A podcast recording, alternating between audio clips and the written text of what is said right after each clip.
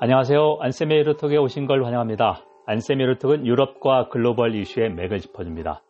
유럽과 세계 그리고 우리를 되돌아봅니다. 일주일에 한 번씩 여러분 찾아갑니다. 국내 청취자 여러분 반갑습니다.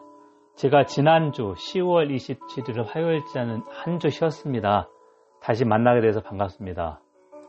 어, 원래 일을 좀 미루는 스타일이 아닌데 너무 많은 일이 겹치다 보니까 제가 어, 불가피했고 어, 다시 만나게 돼서 반갑습니다. 어, 가장 관심 있는 게 미국 대선 결과인데요. 음, 십일월 삼일 화요일 미국 시간이고 원래대로면 다음 날 십일월 사일 우리나라 수요일이죠. 어, 결과가 나올 텐데 이번은 어, 아무래도 빨라야 결과가 십일월 말에 나오지 않을까. 트럼프는 어떤 결과가 나오더라도 인정하지 않을 것이다. 즉 자기가 이기지 않는 한 어, 결과를 인정하지 않을 테니까 어, 그만큼 불확실성이 어, 커지지 않겠느냐. 어, 제가 조심스럽게 전망하는 겁니다.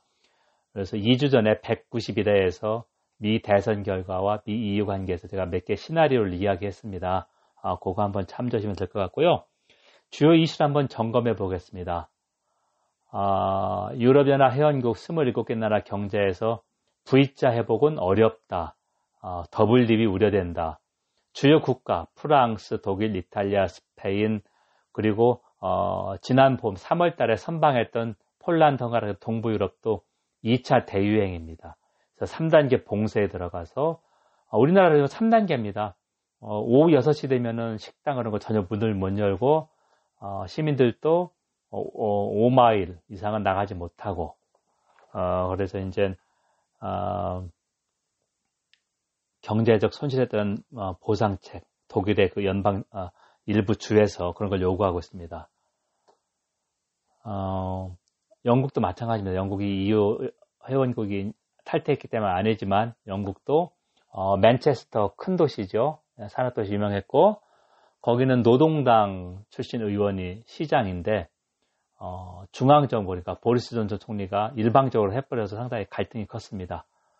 어, 최고 단계인데 맨체스터가 경제가 어, 지난 삼월부터 두 달 정도 봉쇄 때문에 상당히 안 좋았거든요. 중앙정부에서 어, 어, 지방 이 도시가 원하는 정도의 어, 봉쇄에 따른 보상 이게 어, 불충분한데 어, 계속 어, 이거를 밀고 있어서 그런 갈등이 좀 어, 공개적으로 불거졌습니다. 그리고 어, 두 번째는 영국이 이유에서 탈퇴한 브렉시트지만 오히려 더 가까워지고 있다. 무슨 말이냐면 유로스타 타고 런던, 파리, 브뤼셀 갔었는데 런던에서 암스테르담 노선까지 개통됐습니다. 이천이십년 시월 이십육일 네시간 정도 걸립니다. 그래서 공항에서 어, 출입국 관리하는 거 보면 오히려 유로스타가 편리하죠. 예, 그렇게 볼 수 있고요. 세 번째, 유럽연합이 시월 마지막 주에 더블유티오 어, 세계무역기구 차기 사무총장으로 아프리카 후보인 응고지 오콘조 이에웰라를 지지했는데요. 그래서 우리나라 어, 유명희 후보가 조금 많이 불리하다. 미국은 십일월 삼일 선거 결과에 따라서 이제 입장을 바꿀 가능성이 있기 때문에 미국, 우리나라 유명희 후보를 지지하지만 그래서 유럽 언론에서는 어, 국내 언론은 시월 마지막 주에 보도했는데요. 유럽 언론에서는 이미 한 주 전에 그러니까 시월 십구일 어, 나왔습니다. 유럽연합이 거의 어, 응고지 오콘조 이에, 이에웰라 지지로 가고 있다. 몇 개 나라만 반대하고 있다가 나왔는데 국내 언론이 그만큼 아, 관심이 없는 거죠. 이 아프리카 후보는 나이지리아 재무장관, 외무장관도 역임했고 세계은행, 월드뱅크 전무까지 상당히 아, 명망이 높습니다. 그리고 이천십년 서울 지 이십 정상회의 때 서울을 방문했는데요. 그러면 왜 이유가 아프리카 후보를 미느냐? 이십칠개 회원국이 어, 제일 중요한 건 지정학적 요인이다. 그러니까 대중국 정책의 지렛대로 중국이 아프리카 자원 선양, 사냥에 나섰고 집중적으로 투자하고 있습니다.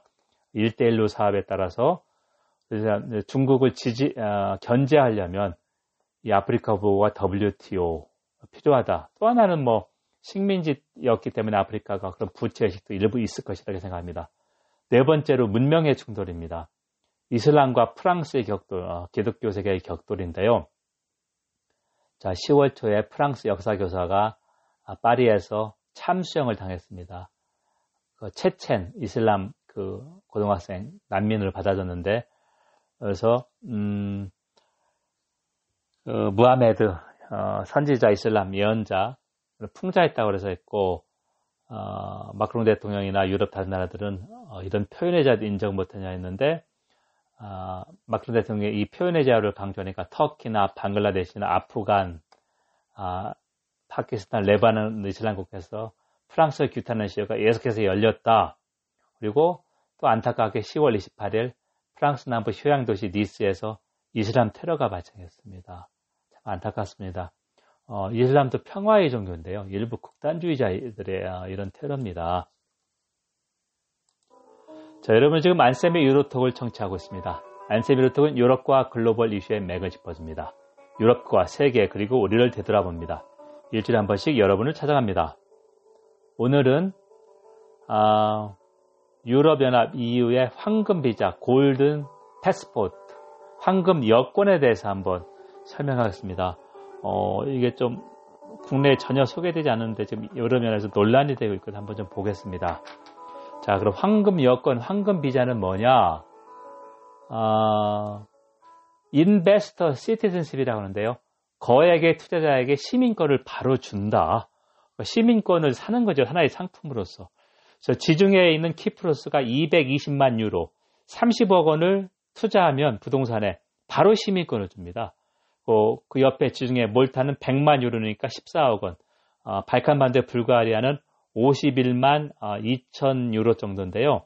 여기는 국채를 사서 오 년 동안 가지고 있어야 됩니다. 그래서 불가리아는 조금 그래도 어, 시민권하고 거주기간을 좀 연계시켰는데 어, 제일 낮습니다. 그러니까 육억 사천만 원 정도만 오 년 동안 투자하고 있으면 어, 시민권을 주는데, 자, 이게 왜 주냐면 유럽연합은 어, 자유로운 통행이니까 이 나라 시민권을 얻으면 나머지 이유 회원국 어디든지 가서 사서 정착하고 어, 직업을 얻고 구해서 살 수 있습니다. 자, 그렇기 때문에 어, 돈이 많은 부호들이 여기 시민권을 사는 것은 여기에 정착하는 게 아니라 독일이나 프랑스, 예를 들면 잘 사는 이런 데 가서 살고 있다는 이야기입니다. 자, 시민권 획득하고 또 하나 문제점은 어, 이 누가 이 시민권의 주요 혜택이겠냐 할 때 러시아 올리가르히, 올리가키라는 말인데요, 소수인 할 때, 아, 소련이 붕괴된 후에 정경유착으로 어, 떼돈을 번 신흥 갑부를 러시아 올리가르히라고 합니다. 올리가키 영어로. 그 다음에 중국 갑부들입니다.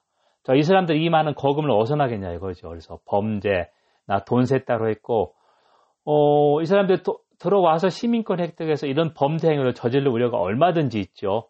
실제 이런 일이 있었습니다. 아랍의 알자지라 티비가 보도했는데요, 키프로스 국회의장이 중국 범죄인, 그러니까 이 어, 기자들이 몰래카메라로 나 중국에서 이런 범죄 혐의가 있는 사람인데 시민권 주냐 했더니 키프로스 국회, 국회의장이 걱정하지 말라, 내가 시민권 주장해주겠다. 당연히 검은 돈 오갈 수밖에 없을 테고, 돈세 타격이나, 그리고 또 하나는 어, 한 나라 시민권 획득하면 유럽의 다른 나라 시민권 다 자유롭게 이동할 수 있기 때문에 신원조회를 철저해야 됩니다. 그래서 쉔겐 정보 시스템이라고 있습니다. 범죄인이나 그런 거 활용하는 그런 거 활용하지 않았습니다. 그래서 계속해서 문제가 있었는데요, 키프로스 같은 경우에 이천십삼 년부터 이천십구 년까지 이 투자자 시민권으로 번 돈이 국내 총생산 지디피의 사분의 일이었습니다. 저 얼마나 많은 돈을 번지 알 수 있죠. 그래서 집행위원회가 계속해서 문제를 제기했는데 어, 이 회원국들이 모르쇠로 일관했습니다. 왜냐면, 어, 여권이나 비자는 국가 고유 권한이다. 하지만 집행위원회가 다른 어, 법적 기반을 어, 꺼내서 어떤 법적 기반이냐면은 어, 돈 세탁할 우려가 있고 어, 이런 건 이제 이유 차원의 권리거든요. 자, 그래서 이제 문제를 제기해서 시월 마지막 주에 어, 법적 제재 조치에 하는데 인프린지먼 프로세스라고 합니다. 행정부 역할을 하는 집행위원회가, 집행위가 어, 이유법, 이유 조약을 위반한 회원국에게 어, 공식 서한을 보내서 이러이러한 문제를 시정해라, 이렇게 하는 건데 이제 두 달의 기한을 줬습니다. 자, 그럼 십이월 말까지 시정 조치 답변이 만족치 하지 않으면 유럽 법원, 유럽 사법재판소에 제소해서 유럽 사법재판소의 판결을 따라야 됩니다. 그래서 이제 키프로스는 일단 십일월 일일부터 황금 여권, 황금 비자를 유예하겠다. 신용만 했고요. 어, 어, 몰타는 거주 여건을 조금 강화하겠다. 그러니까 바로 시민권 주는 게 아니라 돈 투자하고 얼마 살아야 되고, 시민권은 국가 고유 권한이고, 얻는 방법은 출생 아니면 최소한 뭐 오 년 정도 살고 세금을 내야 되는 거거든요. 자, 그런 게 안 되는 거죠. 그래서 이걸 통해서 볼 수 있는 게 이유가 어, 범죄자들의 놀이터가 돼서는 안 된다. 또 하나는 유럽연합은 가치 공동체다. 자유민주주의, 시장경제, 법을 지키는 건데 어, 이런 거는 좀 너무 지나쳤다 이렇게 생각하고요. 어, 제가 청취자다 보니까 또 하나 좀 감사드리고 싶은 것은 어, 시월 삼십일일 토요일 어, 저녁 한 일곱시 칠분부터 이십분 정도 제가 케이비에스 일 라디오 생방송 주말이라는 프로그램에 그 저자와의 초대석에 출연했습니다. 그래서 하룻밤에 읽는 영국사 아, 좀 재미있게 이야기를 하고 왔습니다. 그래서 다시 듣기가 되면 좋을 텐데 아, 주말 프로그램은 케이비에스에서 다시 듣기가 안 되더라고요. 그래서 재미있게 이야기해서 어, 그때 댓글도 좀 좋은 게 많이 올라왔습니다. 그래서 어, 국내 청취자 여러분의 성원에 감사드립니다. 자, 감사합니다. 오늘 수고 많으셨습니다. 다음 주에 뵙겠습니다. 여러분, 지금까지 안쌤의 유로톡을 청취했습니다. 안쌤의 유로톡은 유럽과 글로벌 이슈의 맥을 짚어줍니다. 유럽과 세계 그리고 우리를 데려옵니다. 일주일에 한 번씩 여러분을 찾아갑니다. 오늘은 백구십이회 유럽연합 몇 개 회원국이 하고 있는 황금 여권이 뭐가 문제인가 그걸 좀 살펴봤습니다. 감사합니다.